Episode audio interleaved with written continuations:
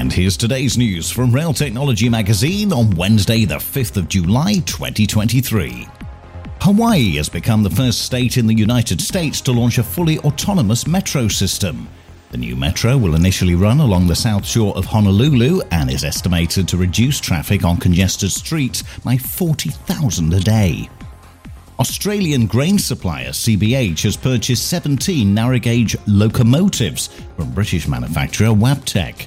The dual cab diesel electronic locomotives will help with the growing demand for grain and is part of a broader investment from CBH in its rail fleet and major upgrades are to happen on the London Overground and the Bakerloo Underground this summer. That's according to Network Rail. The work will be carried out over July and August and will involve major improvements to cabling, signalling, and drainage. And that's the latest. Don't forget to like and subscribe to make sure you receive every new bulletin and check out our website, railtechnologymagazine.com.